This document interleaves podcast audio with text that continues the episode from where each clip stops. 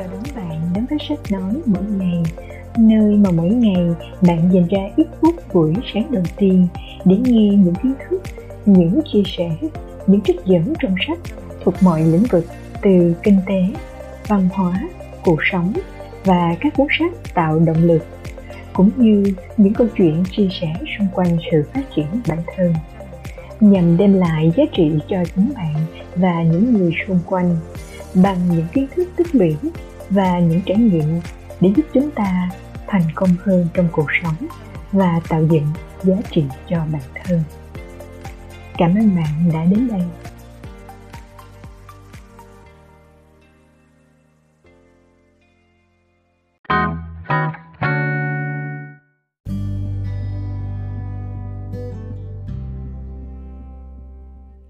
Xin chào các bạn. Hôm nay sách nói mỗi ngày sẽ chia sẻ cho các bạn phần tiếp theo của cuốn sách Điều vĩ đại đời thường của tác giả Robin Sharma. Chúng ta hãy đi vào điều thứ 21, phát triển nhanh các nhà lãnh đạo. Một trong những chương trình huấn luyện mà chúng tôi cung cấp cho các công ty để giúp họ giành được một chỗ đứng trên thị trường thế giới có tên là Phát triển các nhà lãnh đạo.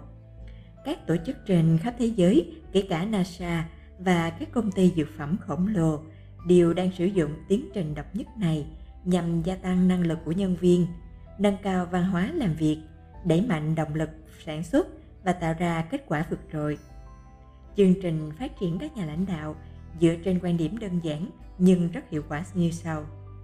Ưu thế cạnh tranh cơ bản của một tổ chức có thể tóm gọn ở một điểm nhấn duy nhất khả năng xây dựng và phát triển các nhà lãnh đạo nhanh hơn đối thủ cạnh tranh của mình bạn càng nhanh, những cá nhân trong công ty thể hiện vai trò lãnh đạo. Dù chức vụ của họ là gì đi nữa, thì bạn càng nhanh dẫn đầu trong lĩnh vực của mình. Bạn đang tham gia cuộc đua phát triển nhanh các nhà lãnh đạo và phát huy văn hóa lãnh đạo trước khi các công ty cạnh tranh kịp thực hiện. Văn hóa lãnh đạo chính là khi mọi người suy nghĩ như người làm chủ, như một tổng giám đốc, một người mang tính tiên phong và thể hiện như một nhà doanh nghiệp nghĩa là họ tập trung vào việc tìm giải pháp, chứ không phải vào bản thân của vấn đề. Nghĩa là họ thực hiện tất cả những gì có thể để khách hàng hài lòng. Nghĩa là họ lo lắng về doanh số và thực hiện phần việc của mình sao cho giảm chi phí. Nghĩa là họ tự nhận trách nhiệm cho bản thân phải đạt được những thành tựu giúp công việc phát triển chung. Dù họ là một thư ký văn phòng hay một CEO ngồi trong phòng hội đồng quản trị đi nữa nghĩa là họ tạo ra một văn hóa, một tinh thần tích cực, một tấm gương lãnh đạo. Chúng tôi từng giúp rất nhiều khách hàng gây dựng văn hóa lãnh đạo và đạt được những kết quả đáng ghi nhận xin hãy hiểu rõ điều này. Tôi không nói rằng mọi người đều phải làm công việc của một ceo hay một giám đốc điều hành. Biểu lộ vai trò lãnh đạo không có nghĩa là tất cả mọi nhân viên đều điều hành công ty. Như thế chỉ tạo ra sự hỗn loạn mà thôi công việc cần người tạo ra một viễn cảnh và dẫn dắt cả đội nhóm để tiến tới viễn cảnh ấy. Tất cả những gì tôi muốn đề nghị ở đây là mọi người trong nhóm cần biết rõ vai trò của mình và thể hiện đầy đủ vai trò ấy, giống một nhà lãnh đạo. Khi làm như vậy, những suy nghĩ, cảm xúc, hành động như một nhà lãnh đạo là điều sẽ tốt đẹp. Chẳng bao lâu, tổ chức bạn sẽ lớn mạnh. Điều thứ 22 4 phút một dặm Triết gia Austin Spenhau đã từng kể rằng đa số người ta giới hạn tầm nhìn của mình theo giới hạn của người khác. Một vài người không như thế. Hãy theo họ. Một ý tưởng hay, cuộc sống của bạn chứng kiến lúc này không nhất thiết cũng là cuộc sống của tương lai. Bạn có thể nhìn sự việc bằng đôi mắt sợ hãi, đầy hạn chế và nhiều ảo tưởng sai lầm. Một khi biết chùi sạch những vết bẩn trên mắt kiến bạn đang đeo để nhìn ra thế giới, mọi chuyện sẽ khác hẳn. Hàng loạt các khả năng mới mẻ sẽ xuất hiện. Hãy nhớ rằng, ta vẫn nhìn thế giới không phải theo kiểu của nó, mà theo kiểu của ta thôi. Ý tưởng này đã thay đổi đời tôi cách đây mười mấy năm khi còn là một luật sư khốn khổ đang tìm một cuộc sống tốt đẹp hơn. Trước năm 1954, người ta tin rằng không vận động viên nào có thể vượt qua giới hạn 4 phút một dặm. Nhưng sau khi Roger Panis đã phá rỡ kỷ lục ấy, nhiều vận động viên khác đã liên tục phá vỡ chỉ trong vòng vài tuần. Vậy tại sao? Bởi vì ông ta cho mọi người thấy rằng điều đó có thể xảy ra. Họ được là một ví dụ tham khảo mới. Với lòng tin đó, họ đã làm được điều không thể. Vậy rào cản 4 phút một chậm của bạn là gì? Thứ vớ vẩn nào mà bạn đã tự huyễn hoặc mình rằng bất khả thi? Bạn đã tạo ra sự giả định sai lầm nào về điều bạn không thể có, không thể làm, không thể trở thành? Suy nghĩ sẽ tạo nên thực tại. Lòng tin sẽ thật sự trở thành lời tiên báo cho những gì mình làm được. Bởi vì lòng tin sẽ hướng dẫn sự hành động và bạn sẽ không bao giờ hành động theo trái ngược với điều mình tin.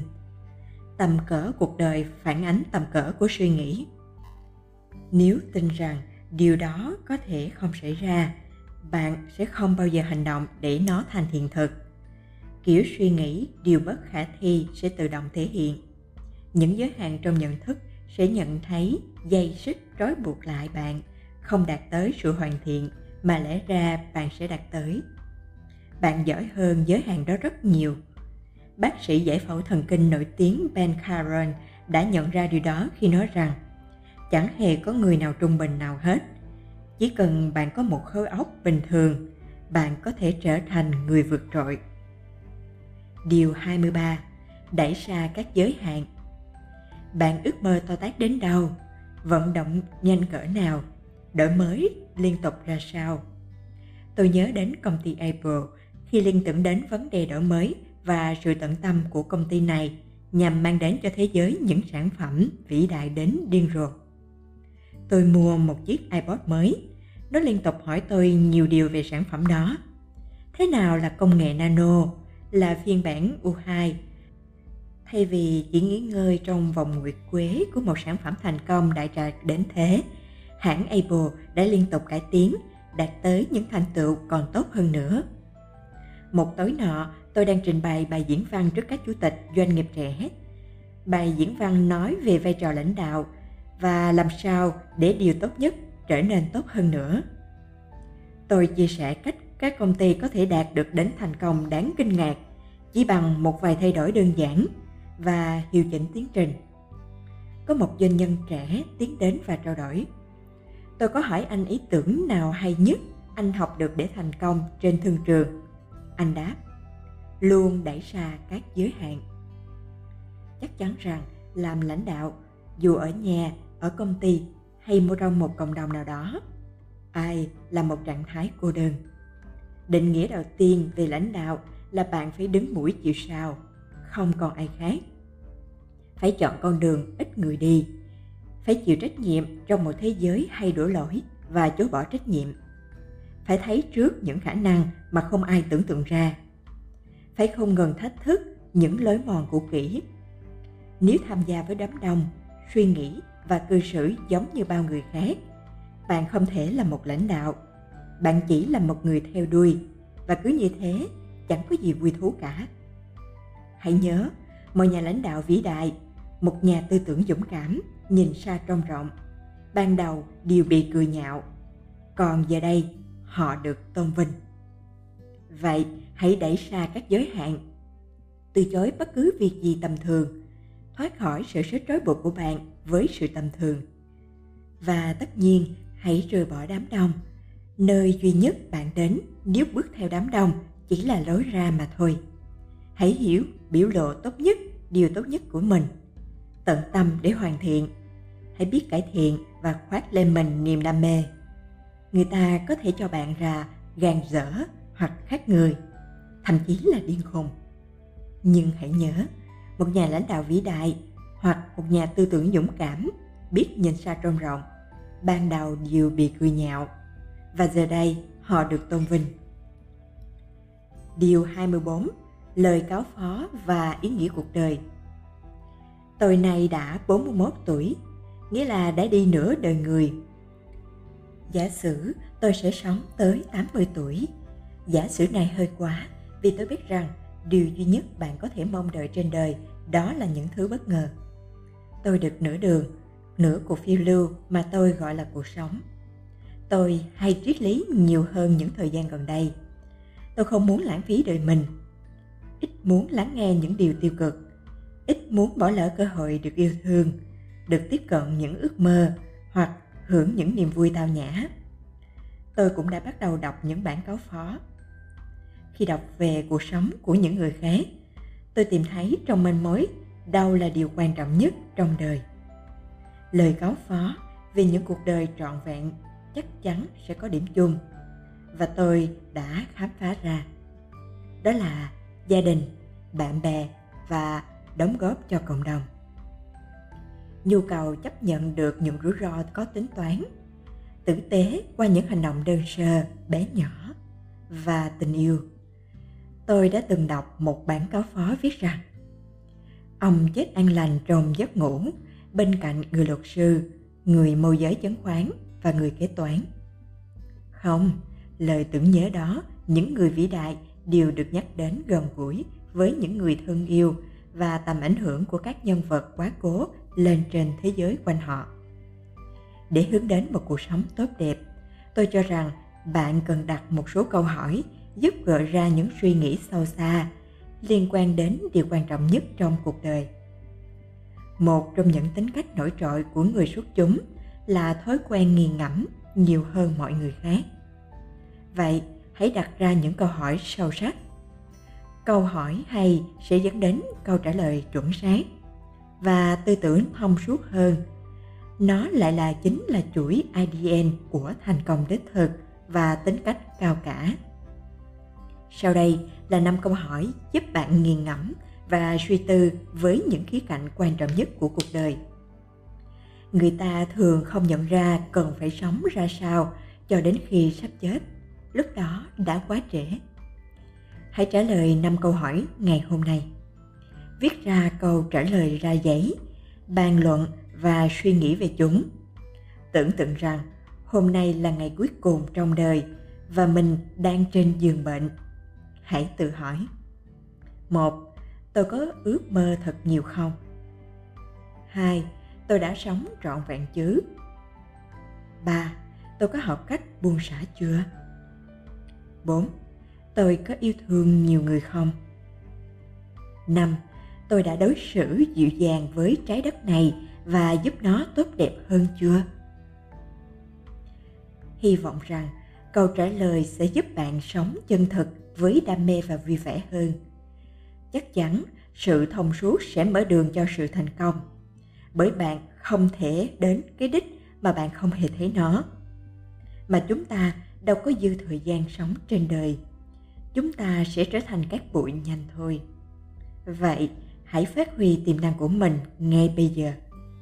Người Trung Hoa có câu, lúc tốt nhất để trồng cây là cách đây 20 năm lúc tốt thứ nhì là ngay bây giờ Điều 25 Thuật lãnh đạo không phải là cuộc thi về tấm lòng mến mộ.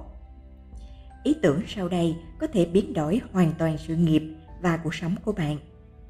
Làm lãnh đạo, trọng tâm trong tâm trí tôi, mọi cá nhân đều phải thể hiện thuật lãnh đạo hàng ngày, bất kỳ chức vụ hay vị trí nào. Không phải là được yêu mến. Lãnh đạo nghĩa là làm điều đúng. Rất nhiều nhà lãnh đạo e ngại những xung đột. Họ ngồi sau trong ghế. Họ cần tiếng tốt. Họ cần được yêu mến. Họ ghét sụ lòng và làm nổi sóng. Họ cảm thấy không an toàn và khó chịu khi phải sống dưới ánh mặt trời. Nhà lãnh đạo đích thực thì khác. Họ không sợ khi lên tiếng cứng rắn. Họ nói lên sự thật họ đi theo con đường của mình ra quyết định đúng đắn và không lo lắng nhiều hơn ý kiến của người khác. Họ can đảm trong hành động. Tôi đã từng viết và nói rất nhiều về sự chăm sóc và tôn trọng người khác. Hãy đối xử với người của mình và họ sẽ đối xử tốt với khách hàng. Hãy giúp người đạt được tới mục tiêu, rồi họ sẽ vui vẻ giúp mình đạt tới mục tiêu hãy nhìn vào mặt tốt đẹp nơi một người và có lòng bao dung với họ tuy nhiên tử tế không có nghĩa là yếu đuối làm người tốt không có nghĩa là bạn không còn mạnh mẽ can đảm tức những tình huống đòi hỏi bạn phải như thế. Tôi chưa bao giờ nói vậy. Người lãnh đạo xuất chúng biết cách cân bằng giữa sự dịu dàng và cứng rắn, bao dung nhưng vẫn can trường.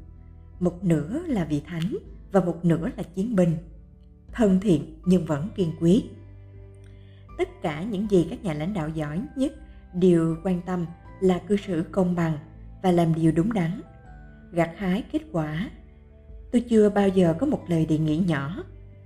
Hãy làm chuyện đúng đắn hơn là làm chuyện được ưu thích chuyện tốt cần phải làm thường lại là chuyện khó khăn nhất hãy nhớ như vậy việc đưa ra quyết định là cứng rắn nói năng ngay thẳng, cho người làm việc thiếu hiệu quả biết khuyết điểm của họ, cho người giỏi giang biết rằng bạn yêu thích họ như thế nào. Hãy cứ sống chân thật bạn nhé. Khi làm người dẫn đầu với phong cách nói thật, công bằng và thẳng thắn, hiệu quả, bạn sẽ gặp phải sự chỉ trích. Không ai quan tâm cả. Đến lúc sắp chết, có bao giờ thấy người chỉ trích nào xuất hiện đâu? Anh bạn Dan sherhan điều hành công ty Winblood ở Los Angeles đã từng chia sẻ với tôi. Người vĩ đại xây nên tượng đài từ những hòn đá mà kẻ chỉ trích đã ném vào họ. Một quan điểm hay, nếu tôi cứ nghe mãi những lời chỉ trích, hẳn là tôi vẫn là gã luật sư khốn khổ trói mình bên bàn giấy Tạ ơn Chúa, tôi đã không như vậy. Điều 26. Bạn truyền bá điều gì? Người truyền bá thường mang nghĩa tiêu cực trong thế giới chúng ta đang trú ngụ. Thế nhưng những định nghĩa người truyền bá đơn giản là người lan truyền tin tốt lành.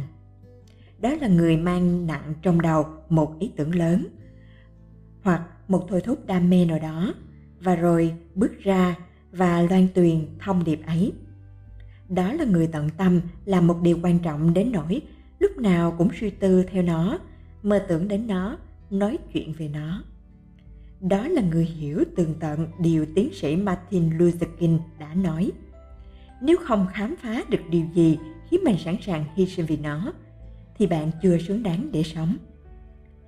Thế giới đầy bất an và nhiều rắc rối này cần nhiều người truyền bá. Người làm nên chuyện vĩ đại mang điều lành cho người khác qua hành động của mình và tạo nên sự khác biệt.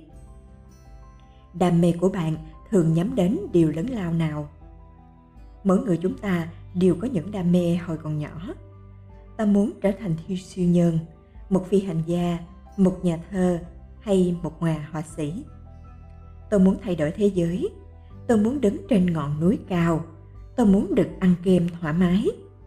Thế rồi, khi có tuổi, cuộc sống bắt đầu tác động đến chúng ta. Người ta hay lo sợ, cười nhạo trước những ước mơ của ta rồi thất bại bắt đầu nổi lên. Cuộc sống bắt đầu đau thương và chúng ta tin vào những lời tuyên truyền rằng, đừng nên kêu ngợi sự cao siêu, đừng trèo cao, đừng yêu nhiều quá. Thật buồn khi nghĩ về điều này, nhưng đó là điều thật sự đã xảy ra. Bạn sinh ra là để tỏa sáng. Tôi rất tin vào điều này. Bạn có mặt ở đây để tìm ra con đường, mục đích và định mệnh nào đó để phát huy bản thân tới mức cao nhất, khiến bạn thức dậy đón bình minh với ngọn lửa cháy trong tim. Bạn phải tìm thấy những điều mà bạn cần sống vì nó, dốc hết sức vì nó. Một mục đích tốt đẹp và đầy ý nghĩa đến nỗi bạn sẵn sàng hy sinh thân mình. Mục đích ấy có thể là đào tạo nhân lực, giúp họ phát huy và trổ hết tiềm năng mục đích ấy có thể là trở thành một căn nhà tết tầng, đem lại giá trị đáng kinh ngạc cho khách hàng hoặc những sản phẩm tuyệt hảo cho thế giới. Con đường ấy có thể hướng đến việc phát triển cộng đồng hoặc giúp đỡ những người khác khi hoạn nạn. Gần đây, tôi đã đọc được câu chuyện về một luật sư nói rằng, ông tha thiết muốn giúp nhóm nạn nhân của ông, đại diện ông đến nỗi ông hứa sẽ không bỏ cuộc cho đến khi nào máu tuôn trào cực đoan, có thể người truyền bá hẳn rồi. Tôi mà là một người truyền bá, tôi tự hỏi những người hiểu biết về tôi và họ sẽ nói rằng, hơi thở của tôi chính là giúp nhiều người trở thành một nhà lãnh đạo chẳng cần chức danh và giúp các tổ chức trở nên vĩ đại trong thế giới này. Chắc chắn có những lúc khó khăn và tuyệt vọng, nhưng hầu như lúc nào bạn cũng thấy tôi đầy nhiệt tình, năng động và hoan hỷ lan truyền thông điệp. Tôi có gì đặc biệt hơn bạn không? Chắc chắn là không rồi. Tôi chỉ là tìm thấy được đại nghiệp của mình mà thôi. Tôi không biết điều quan trọng nhất của bạn là gì. Chính bạn phải hình dung ra và hồi tưởng sâu lắng, tìm kiếm trong tâm hồn và nên ghi lại chúng hàng ngày. Nhưng tôi chắc chắn điều này. Khi tìm thấy sứ mệnh mà cuộc đời đã tận hiến bạn sẽ thức dậy mỗi sáng với ngọn lửa trong lòng. Bạn sẽ không muốn ngủ nữa. Bạn sẵn sàng dời núi non để thực hiện sứ mệnh. Bạn sẽ nhận thấy cảm giác viên mãn nơi nội tâm mà bạn đến giờ vẫn vắng bóng trong cuộc đời của mình. Bạn sẽ lan truyền thông điệp ấy cho bất cứ ai lắng nghe. Bạn sẽ là một người truyền bá. Điều 27 Tiết lộ bí quyết về cách rèn luyện của tôi. Tôi muốn giúp bạn tỏa sáng. Tất cả những gì tôi quan tâm là giúp bạn đạt tới sự hoàn thiện, giúp bạn có thể hiện tốt nhất trong công việc, giúp bạn tìm thấy hạnh phúc trong gia đình, giúp bạn ghi dấu trong đời. Vậy tôi sẽ được gì nào? Khi giúp bạn, đời sống sẽ tốt đẹp, bản thân tôi sẽ thấy hàng hoàng hơn. Tôi thấy mình rằng mình đang tạo ra sự thay đổi cho thế giới này, rằng tôi quan trọng và tôi không bước đi vô ích trong cuộc đời này. Đó là cội nguồn rất nhiều niềm hạnh phúc của tôi. Thật ra như vậy. Thế nên, dưới đây là những suy tư của tôi khi thức dậy hôm nay. Những hoạt động tốt nhất của mình là gì? Nói một cách khác, tôi phải thực hiện những điều tốt nhất để đạt đến thành công cao nhất. Và bây giờ là tương lai. Sau đây là những kết luận của tôi. Thức dậy vào lúc 5 giờ sáng hàng ngày mỗi tuần và ngủ trưa vào cuối tuần 60 phút linh thiền mỗi khi thức dậy để hồi tưởng và phát triển bản thân. Tập thể dục 5 ngày mỗi tuần. 90 phút massage mỗi tuần một lần. Ăn kiêng, nhưng mỗi tuần tôi vẫn ăn một hay hai món tráng miệng. Cuộc sống không nên quá khắc khe khi thấy những món ăn ngon. Dành thời gian để viết nhật ký hàng ngày. Nhật ký sẽ giúp bạn xây dựng ý thức bản thân. Còn tôi dùng nhật ký để ghi lại những mục tiêu trong ngày, lập kế hoạch và ghi chú những gì trân trọng ghi lại những ý tưởng mới cùng những điều học được dành thời gian đọc mỗi ngày từ các bài của Harvard Business Review hay cho đến những cuốn sách hay nữa trong ngày hãy tìm những câu châm ngôn tích cực hoặc những phát biểu thành công nó sẽ giúp suy nghĩ của mình tập trung vào điều quan trọng nhất. Suy nghĩ là cội nguồn của hành động. Suy nghĩ đúng đắn sẽ dẫn đến hành động đúng. Lên kế hoạch hoàn tuần đồng thời xem lại các mục tiêu của mình, thường là vào sáng chủ nhật. Nói chuyện với một người thú vị nào đó ít nhất một tuần một lần. Cuộc nói chuyện sẽ giúp duy trì lòng đam mê và cho mình thêm những ý tưởng lớn. Một buổi nói chuyện cũng có thể thay đổi đời mình trong một kỳ của tạp chí business nhà tư vấn quản trị Jim Collins đã từng tiết lộ rằng một ý tưởng đã biến đổi đời ông, mặc dù nó chỉ được chia sẻ trong 30 giây bởi người cố vấn.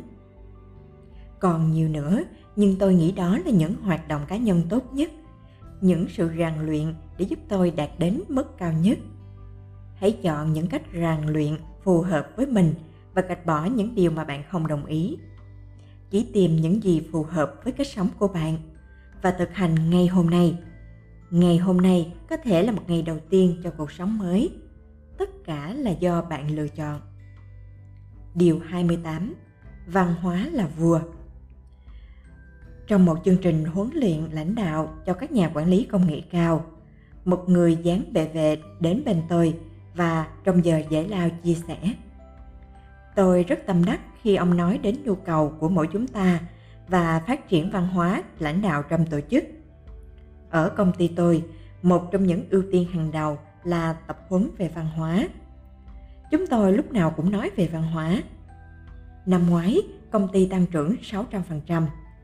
Tập trung vào văn hóa có tác dụng tuyệt vời và rất ấn tượng. Như tôi đã đề cập, một trong những ưu thế cạnh tranh với đối thủ của mình là phát triển văn hóa lãnh đạo. Khi công ty tham gia chương trình tập huấn về phát triển tổ chức và bồi dưỡng cho nhân viên, một trong những lĩnh vực đầu tiên mà tôi nhấn mạnh là văn hóa trong công ty. Bởi vì tất cả những hoạt động đều do văn hóa điều khiển. Công ty cạnh tranh có thể nhái sản phẩm của bạn nếu nó tốt. Họ cũng có thể bắt chước các dịch vụ của bạn, bắt chước nhãn hiệu nhưng họ không bao giờ có thể bắt chước văn hóa của bạn. Văn hóa chính là yếu tố khiến tổ chức của bạn trở nên đặc biệt. Văn hóa chính là yếu tố trong tổ chức khi những điều định lập, định hướng và các tiêu chuẩn ứng xử. Văn hóa cho nhân viên biết điều gì là quan trọng và được chấp nhận. Văn hóa cho nhân viên biết giá trị của công ty mình là gì. Ví dụ, sự trung thực, tinh thần đổi mới và phát triển không ngừng, tôn trọng khách hàng, cộng tác với nhau, ngay thẳng, vân vân. Văn hóa liên quan đến triết lý, giai thoại và niềm tin của công ty. Văn hóa là vua. Một trong những ưu thế cạnh tranh với đối thủ của mình là phát triển văn hóa lãnh đạo. Có 5 cách để xây dựng văn hóa trong tổ chức. Một, nghi thức. Tôi thích những nghi lễ trong một văn hóa nào đó các công ty hàng đầu như Dell, Google hay Southern Airlines, Apple, Weismart thường có những hình thức chung chung của văn hóa công ty. Ví dụ, họ có các cuộc hội thảo theo nhóm vào lúc 7 giờ sáng mỗi buổi sáng hoặc tổ chức bữa tiệc pizza vào chiều thứ sáu để thắt chặt liền liên kết. Những nghi thức ấy sẽ giúp làm rõ nét văn hóa và khiến nó trở nên đặc biệt. 2 tôn vinh. John Apple, nhà sáng lập của công ty Boston, đã có số vốn nhiều tỷ đô la, từng nói với tôi trong một buổi tiệc rằng tôn vinh điều gì thì sẽ khiến anh sẽ có điều đó. Một ý tưởng hay khi thấy một người thể hiện những giá trị mà văn hóa công ty luôn đề cao. Hãy biến người đó trở thành một người hùng. Hành vi nào được ban thưởng sẽ được nhiều nhân viên khác lặp lại hãy chộp lấy những nhân viên có hành vi tốt 3. Đối thoại Nhân viên sẽ trở nên giống những ý tưởng mà bạn nói chuyện với họ. Đối thoại giúp đem lại viễn cảnh và giá trị vào tâm hồn nhân viên. Bạn cần phải thường xuyên nói chuyện với những nhân viên của mình trong các cuộc họp hàng tuần, trong cuộc hội ý hàng ngày hay trong giờ giải lao.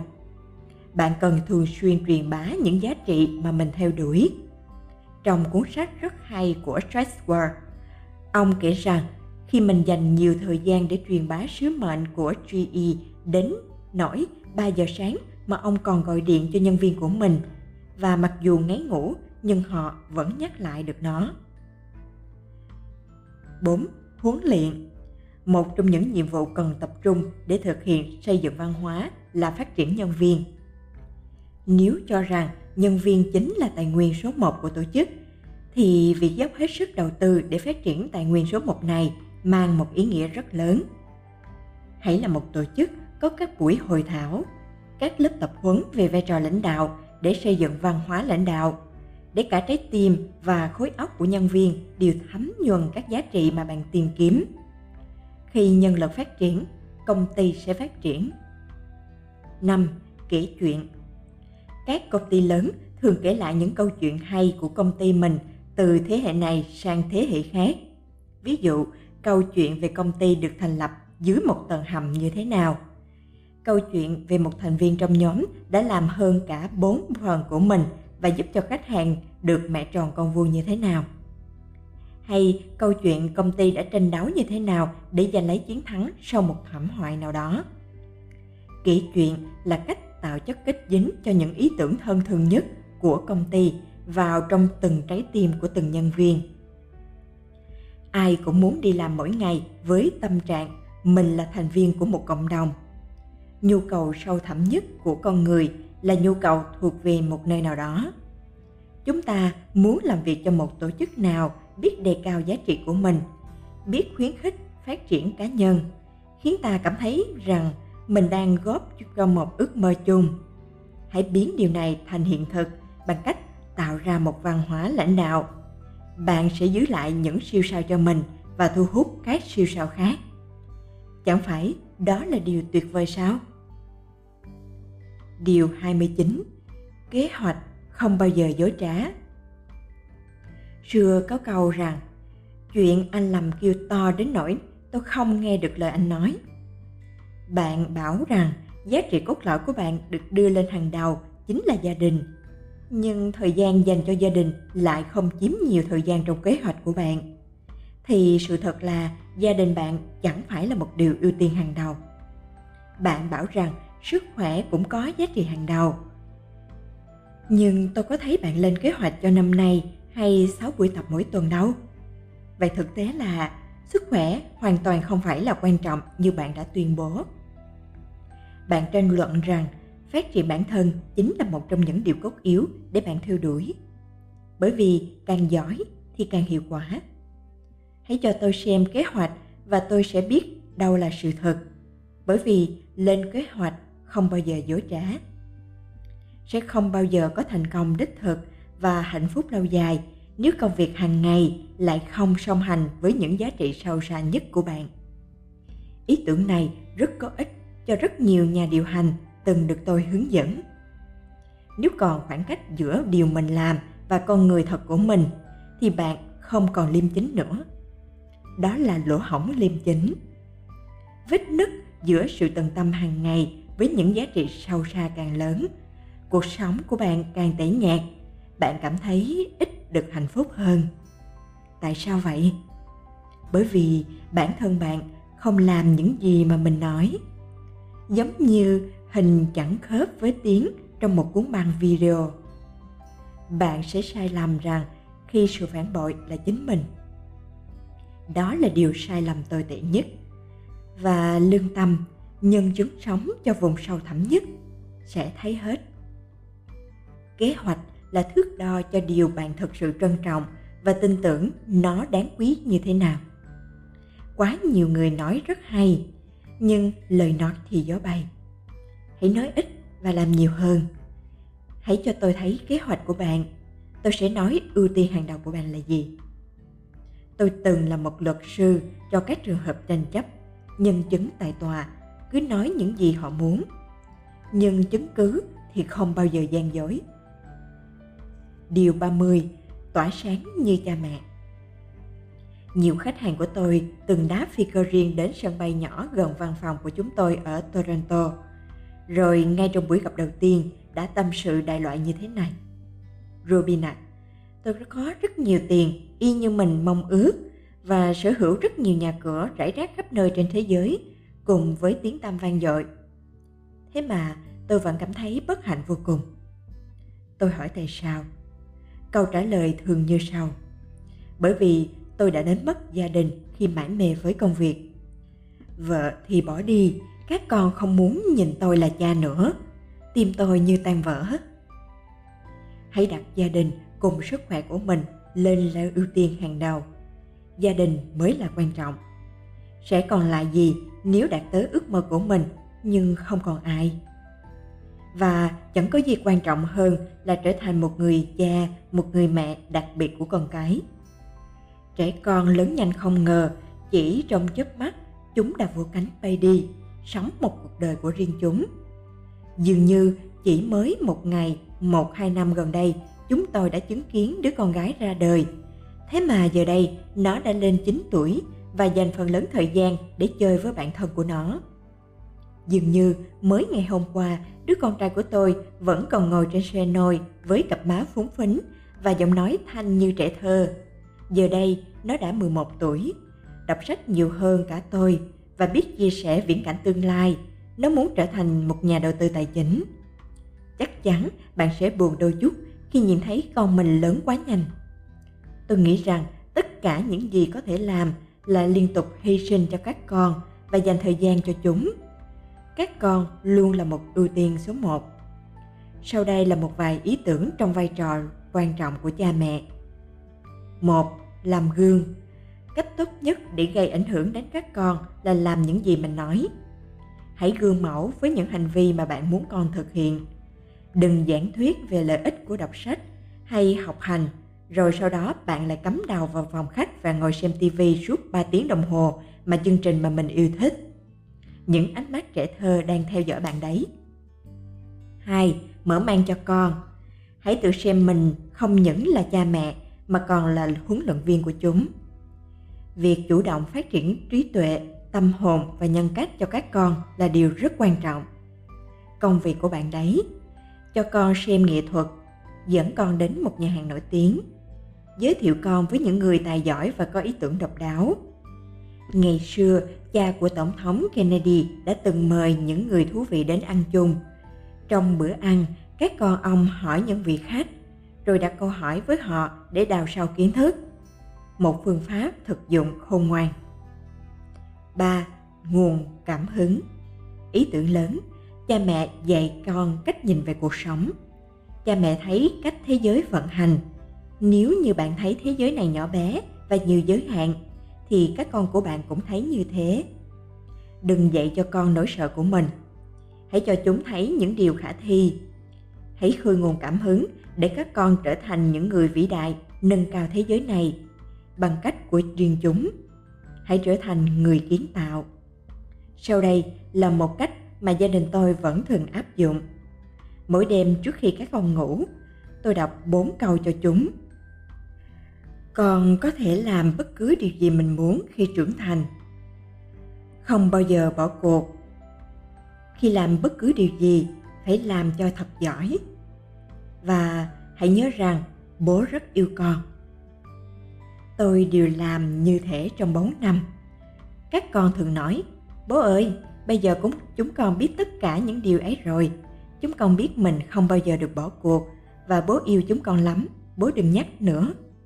Nhưng tôi có cảm giác rằng một người kia khi tôi già và nhăn nhiều trong một lá thư sẽ đến từ hai đứa con tôi. Trên mảnh giấy đó vỏn vẹn dòng chữ. Thưa bố, chúng con đang sống rất tốt. Chúng con cảm ơn vì một người cha như bố. Cảm ơn bố vì bốn câu nói hàng đêm. Nó đã biến đổi chúng con. Cảm ơn bạn đã theo dõi sách nói mỗi ngày. Đừng quên nhấn nút đăng ký kênh và nút chuông thông báo để theo dõi phần tiếp theo nhé. Cảm ơn các bạn.